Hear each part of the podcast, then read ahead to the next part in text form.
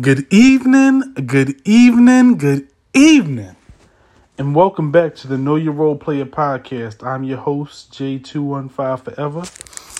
Follow your boy on IG, and on my IG page, it will lead you to the Know Your Role Player podcast page. And or you can hashtag Know Your Role Player, K N O W Y A R O L E P L A Y E R. One of the hashtags will take you to uh, one of my, my many podcasts I did over the last two years. Today is a big day. All right, today is Legacy Day. Today is Championship Day. We're going to honor and respect the 2020 champions. I do want to talk about some games first because, uh, I know it's like a big basketball fan. I saw some things I loved and didn't love.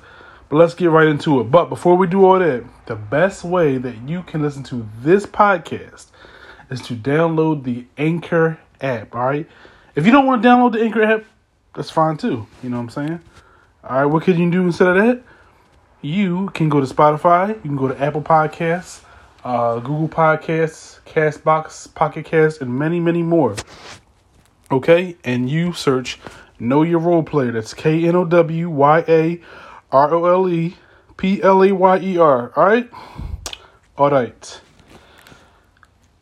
By now, you already know that the Los Angeles Lakers have won. So let's start by first doing the first thing that's most important. I'd like to congratulate Anthony Davis, LeBron James, Rajon Rondo, Dwight Howard, and the entire Frank Vogel, the entire Los Angeles roster, uh, GM, Teams Jeanie Buss for winning the NBA championship. All right, it's the hardest thing to do.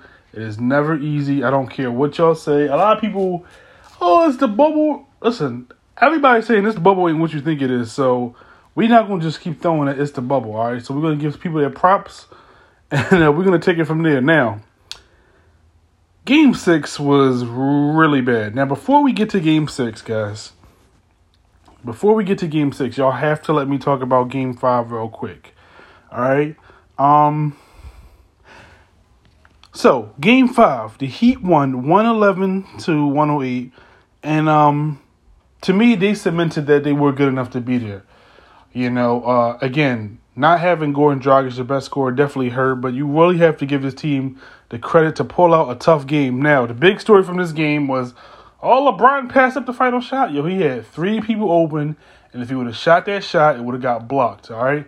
Adebayo Butler came over, man. There was no way the shot was getting off. Pass to a wide open guy. Guy misses the shot. They get the offensive rebound. Um, Markieff Morris throws it out of bounds. He had LeBron open in the corner. They didn't have any more timeouts, but they had chances to win that game. All right. But again, you don't lose the game in the fourth quarter. You get to the fourth quarter by doing a bunch of different things. And I do believe that for the most part of game five, that the Heat outplayed them. Let's get into it. Now, Duncan Robinson, I told y'all before, the only way that Miami Heat were going to make this a series if Duncan Robinson woke up, he finally did. He had 26 points, five rebounds, two assists, and he really just he was that second score that they really needed to take some of the pressure off of Jimmy Butler. Uh, speaking of which, Jimmy Butler had a legacy game. All right, put himself in the top ten best players in the league. There's no more Jimmy Butler slander for me for the rest of the season. Uh, you really just got to give credit where credit is due. 35 points, 12 rebounds, 11 assists. Basically did everything. All right. Um, if they put a smaller defender on him, he got to the rim, or they had to foul him. They put a bigger defender on him, he just stepped back, got a little jumper off. Um, they really, really did just they they they, they won this game off of guts. Um, we're gonna talk about something towards Game Six, but I wanted to get the last couple things out. Kendrick Nunn also played really well. Uh, 14 points off the bench, four rebounds, three assists. Andre Iguodala had a solid donut. Uh, I don't know if Andre Iguodala has much left, but he has 15 million dollars, so uh, maybe he comes and bounce backs next year. But he he was up and down. He had his moments in his playoffs for them. Um, Crowder had 11. And if you go for the Los Angeles side, listen, LeBron also played great 40 points, 13 rebounds, 7 assists, 15 out of 21. You can't really play better than that. Davis, 28 and 12. And again, when the Lakers lose, I always say their role players or their shooters probably played poor. Danny Green, 8 points. Caldwell Pope played really good in this game. Um, 16 points. Uh, Kyle Kuzma, 7, 0 for 4 from the three pointer. Rondo, 4, 0 for 3 from the three pointer. Caruso, 3 one out of two from the three pointer. You know, you just didn't get much production. and uh, Dwight Howard absolutely terrible, two points and two rebounds. And this was the gut check game. This time, you know, this um this really made it a series. But as y'all all know, we're gonna go to Game Six. And before we just talk about, well, let me get right into it. So the Lakers again, one hundred six to ninety three. But again, this box score, they had so the Heat scored 20 points in the first quarter, 16 in the second, 22 in the third. Bro, this is the NBA Finals. Now, they ran out of gas. All right, they threw the Hailmaker in Game Five. You played Jimmy Butler 48 minutes. Only 48 hours. To only, you know, you only get 48 hours to the next game. So, Game Six, he was done.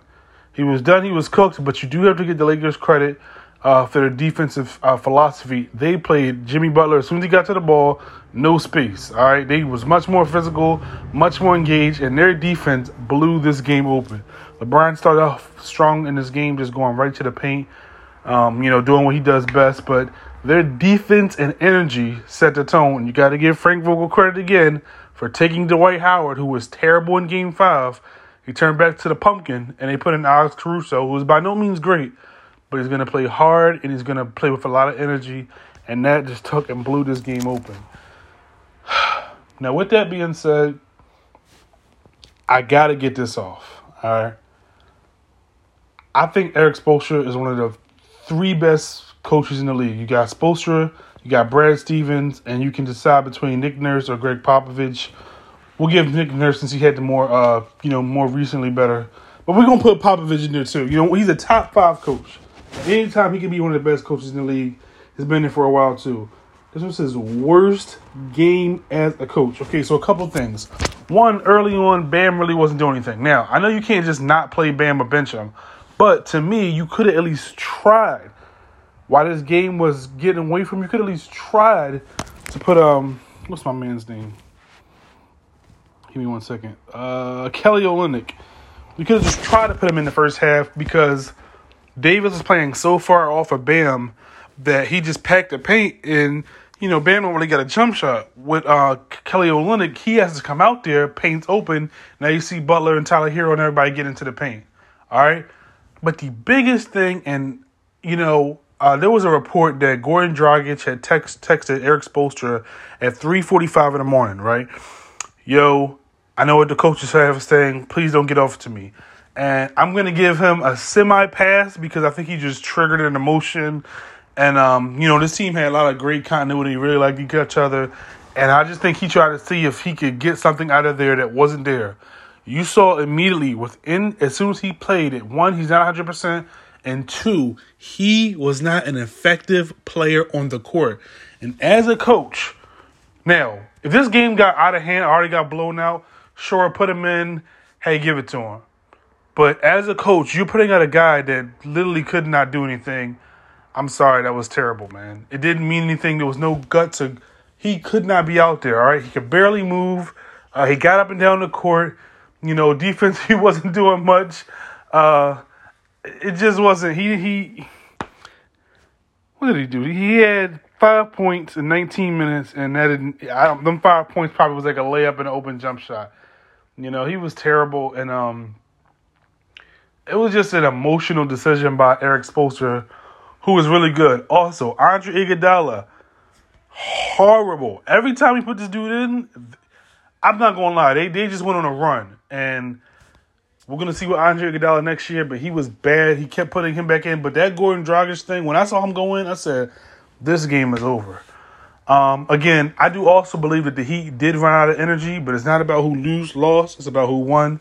So want to congratulate the Lakers, but that was probably one of the worst. That was his worst coaching game as a coach ever because it's just one they already went down, and to me, you gotta just you gotta try stuff. But putting a guy that can barely move laterally on the court, that was an emotional decision, and that was horrible, man. I'm sorry. I'm sorry. When I saw him out there, I said, "Yo, this game is over." Now, for every loser, there is a winner. Like I said before, and we want to congratulate the Los Angeles Lakers and let's talk about legacies. All right, so who do we go with first? I want to go with LeBron. We'll put LeBron in the back burner. Let's start off with some of the role players. All right, first and foremost, Rajon Rondo and Dwight Howard. Um, you know, let's go with the Howard first. Howard, even before this season, is a first ballot Hall of Famer. Okay, um, the stats speak for itself. He he's just unlikable. He's a little odd, but again, you can't. Orlando Dwight Howard is a Hall of Fame player, and again, there's way worse guys in the Hall of Fame. Hall of Fame for the NBA. Uh, you don't. I'm not gonna say you don't gotta be great. They let a lot of people in there. Is what I say. It's not like this extremely hard thing to get into, and there are way worse centers and big men in it than Dwight Howard. He deserves to be in there, but you gotta think about it. He leaves uh, Orlando, requests the trade, goes to the Lakers. All right, he had back surgery, was not an effective player, plays terrible, goes to Houston. Houston, they had some success overall, not happy. Um, and then he just goes on a bunch of teams. He's on Charlotte, he's on Atlanta, he's on Memphis. Uh, Memphis waived him. He was out of the league, man. And so uh, it was a little interesting story. Uh, before the season, you know, Kobe uh, I think he had talked to Kobe. to kind of rekindled some stuff because Kobe was like, "Yo, you ain't it." Uh, you know, y'all remember the legendary Kobe calling Dwight Howard soft, but um, he had a workout before the season with LA, and they said he dominated the workout. He looked amazing, and as y'all saw in the playoffs, man, he he had his moments. Uh, not the player he was, but again, he was effective against Garden Jokic against Denver, and um, you know, he he kept them big. He played defensive hard, uh, hard fouls. He did what he had to do. You know, and you gotta uh, really give him credit. Uh, he was really emotional after the game because um, this guy was out the league. You got waived by Memphis, who needed a backup uh, center, and they didn't want nothing to do with you. The Lakers picked you up, and the team that you got traded to to uh, carry the franchise back in 2013, you later go back five years later and won a championship. So that's full circle, pretty cool. So uh, let's congratulate Dwight Howards. Next, Rajon Rondo. Similar to Howard, after the initial part of his career, it goes off. Now, the question is is Rondo a Hall of Famer? I'm going to respectfully say no. I think he's a Hall of very solid to decent. I think at his peak, he can compete with anybody, but I don't think he's a Hall of Famer. Y'all can disagree with me. But after having a phenomenal career in Boston, uh, he goes to Dallas and it just doesn't work. You know, one thing about Rondo is, you know, he's high IQ, but he is stubborn and he's stuck in his ways. And him and Rick Carlisle was a no go. They got that boy up out there quick. All right. After that, he goes to New Orleans. Uh, they have some mixed success. Um, remember, they upsetted uh, the uh, Portland Trailblazers in a big series where him and Davis played really well. Um, also went to Sacramento. He was uh, he was okay there, not their best team. But um, it's kind of funny. So when he came to the Lakers, right? And uh, I don't know if y'all remember this. He originally came there because he wanted to push Lonzo Ball, which is a weird statement, and they just wanted to give somebody to him to compete with.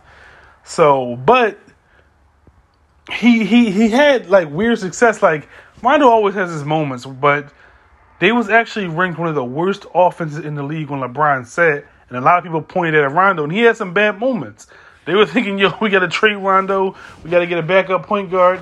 They do not win this championship without Rondo. Uh, he had timely points, defense, steals, uh, rebounds, and he just makes plays, man.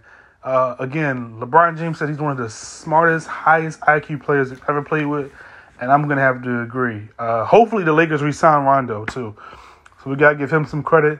Uh, Anthony Davis. So for a long time, Anthony Davis was kind of this weird player to me because he clearly is great, but he could not lead a team as the best player on the team.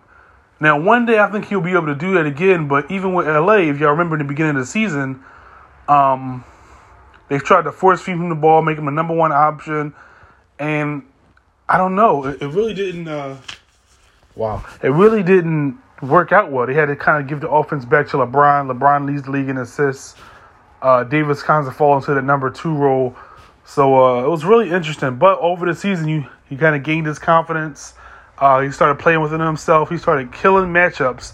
The funny thing about the Lakers is that they can play any style, big or small. And when they play small, they're putting Davis at the five, and you cannot put those small six foot six, the Crowders, the Iguodalas, the Butlers. You can't put them little guys on them. All right, he kills those little guys, and um, you know even defensively, there was a, a story that I loved. Uh, of holding LeBron accountable. Now, y'all know as I am not the biggest LeBron fan, but um, you know, last year LeBron didn't play defense at all. Last year, he hasn't played defense for a while. Anthony Davis, I think he said one of the first days in the film room was like, "Yo, you got to be better defensively." He calls him out right there. Now, as y'all know, LeBron is notorious for being passive aggressive and kind of sending any shots. And I was listening to the uh, Bill Simmons podcast with uh, Jared Dudley, and he was talking about how there was no passive aggressiveness because they just talked about everything open. And when Davis went right at LeBron, he kind of just was like he gave him some feedback, and then he just kind of went along with it. So you really got to give Anthony Davis and Frank Vogel for setting a defensive tone in the beginning of the season. The Lakers were one of the best defensive teams all year. All right, you got one of the best defensive teams, two of the top five players. You can make it happen, and uh, it's just kind of funny because um, you know, uh, I was arguing with a couple Lakers fans. It was like, yeah, man, we all saw this coming. Well, we're being truthful, we didn't see anything of this coming. So if you go back to the Lakers and after they won the two championships with Kobe Bryant, with the late great Kobe Bryant, um, you know, once he tears his Achilles, they give him a two year deal. But at the time, the rest of the team isn't good. They're signing Jeremy Lin. They had Julius Randle. They really didn't have any. Uh, Carlos Boozer signed there. They were terrible. you know, um, they couldn't get free agents. Uh, Lamarcus Aldridge had said the meeting went terrible, and they just even Dwight Howard, who they traded for, left they became kind of a joke of a franchise. Listen, Lakers fans will tell you themselves, man. It's been for for an organization that great. They've been kind of terrible, horrible management. um, I'll never forget in 2016 at 1201. Um, I forgot his name. Uh, Jeanie Buss's brother, I think it's Jim Buss. You know what he said? He said, "I got to get Timothy Mozgov and Luol Deng." I have to get Timothy Mozgov and Luol Deng. Most people in, in, the NBA knew Luol Deng was not the same player. They still gave him a huge contract. Timothy Mozgov, I don't even think Timothy Mozgov's in the league, man. You know, Timothy Mozgov is the definition of a LeBron making somebody better than he actually is. Because that dude, man, he wasn't it. Um, but you got to give Jeanie Buss a lot of credit. Uh, even remember uh, two years ago with Magic Johnson coming in there and saying, I'm not gonna be here, and literally saying on live uh, television that he quit without even telling the organization, which is crazy. Then goes the first take the next day, and throws Rob Pelinka under the bus, saying Rob's talking behind my back. He's being shisty. I don't trust him. You got to be careful for Rob. Um, but in the end, it doesn't matter. And we can even go back to last season. You know, they get LeBron last season, and they signed like Lance Stephenson. They had Rondo there, uh, along with the young guys, and they were bad last season. LeBron gets hurt, comes back, says I'm going to playoff mode, misses the playoffs. Hey, it's all good though. Let's forget about that. Um, but at the end of the day, Anthony Davis became available. They got one of the top five players in the league. You put LeBron and Anthony Davis on, fill out the rest of the roster. The rest is history, man. So it um it's actually encouraging to me because it just shows you how quickly you can turn a franchise around when you're getting the right players, man. Um, so uh, again, shout out to the Lakers, and last but not least, shouts out to LeBron James on winning the number four championship. Uh, LeBron is very interesting to me. His personality, his game, but you can't um, deny his will of greatness. Um, best player in the league after having a down season last year, bouncing back from it. Um, and I'm I'm really looking forward to seeing the back nine of LeBron. I guess yeah, the last part of LeBron's career. He's 35, turning 36 in December, and um, you know if you look at this Laker team, as long as they make some of the right moves, and we'll talk about that later, um, they should be expected. They are the favorites right now if you're looking at Vegas to win the next championship. And for the next two or three years, man, you got LeBron and Davis. You gotta go for it. So uh, you know, you gotta just be give him credit too. Um, even early in the season, again, committing to defense. Um, it was something that I was like, yo, what's this about? And it was kind of all good. And he really played defense. I mean, he could have made. He listen. If you would have put him on second team all defense, I wouldn't have been mad at him. You know, he played with effort all year, and um, him and Davis set the tone how great the Lakers are going to be offensively. Um, who else we want to give some love to? Uh, Cal, uh, Kyle Kuzma. We're gonna give him some love to Kyle Kuzma and Danny Green. are some of the most hated on Lakers um, by Lake Show, Laker Nation. And uh, Danny Green's a good player. He just went cold sometimes. Um, but Kyle Kuzma, man, I've never seen somebody who just gets so much hate from the Lakers fan. Now he does some of it himself. He uh, doesn't have the highest IQ, but um, he played good defense for a guy that was a defensive sleeve earlier in the season. He really, really played good defense and um, stepped up his game. You know, and that's pretty interesting. Uh, so this is it. This was the last game of the season. Um, as y'all guys know, we do not know when next season is going to happen. Free agency is expected in December.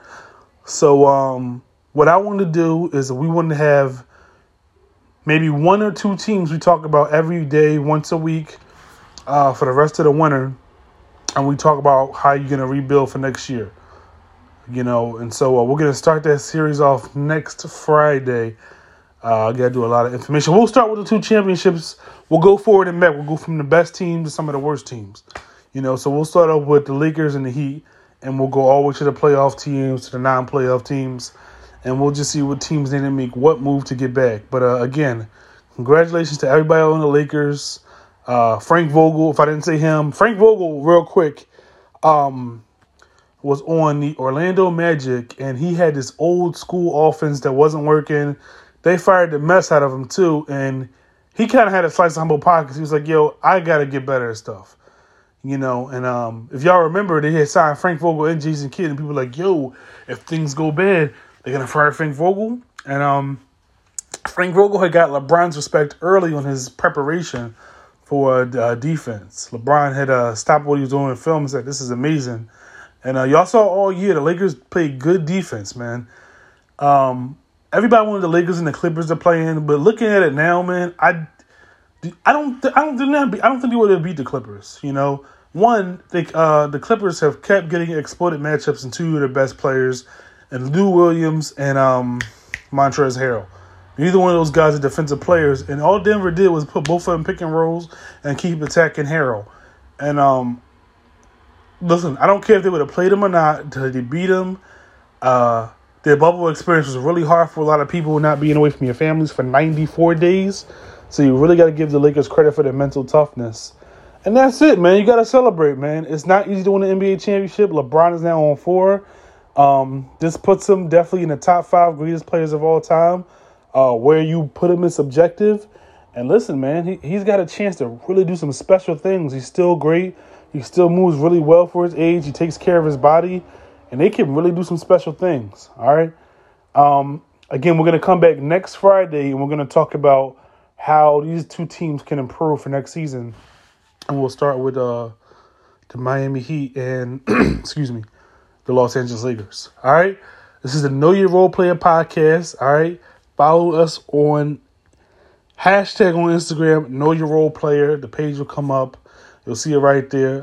Guys, I'd like to thank y'all for having an amazing season. We did it, man. Um, this has been fun, man. I love talking basketball. Y'all guys helped my dream come true.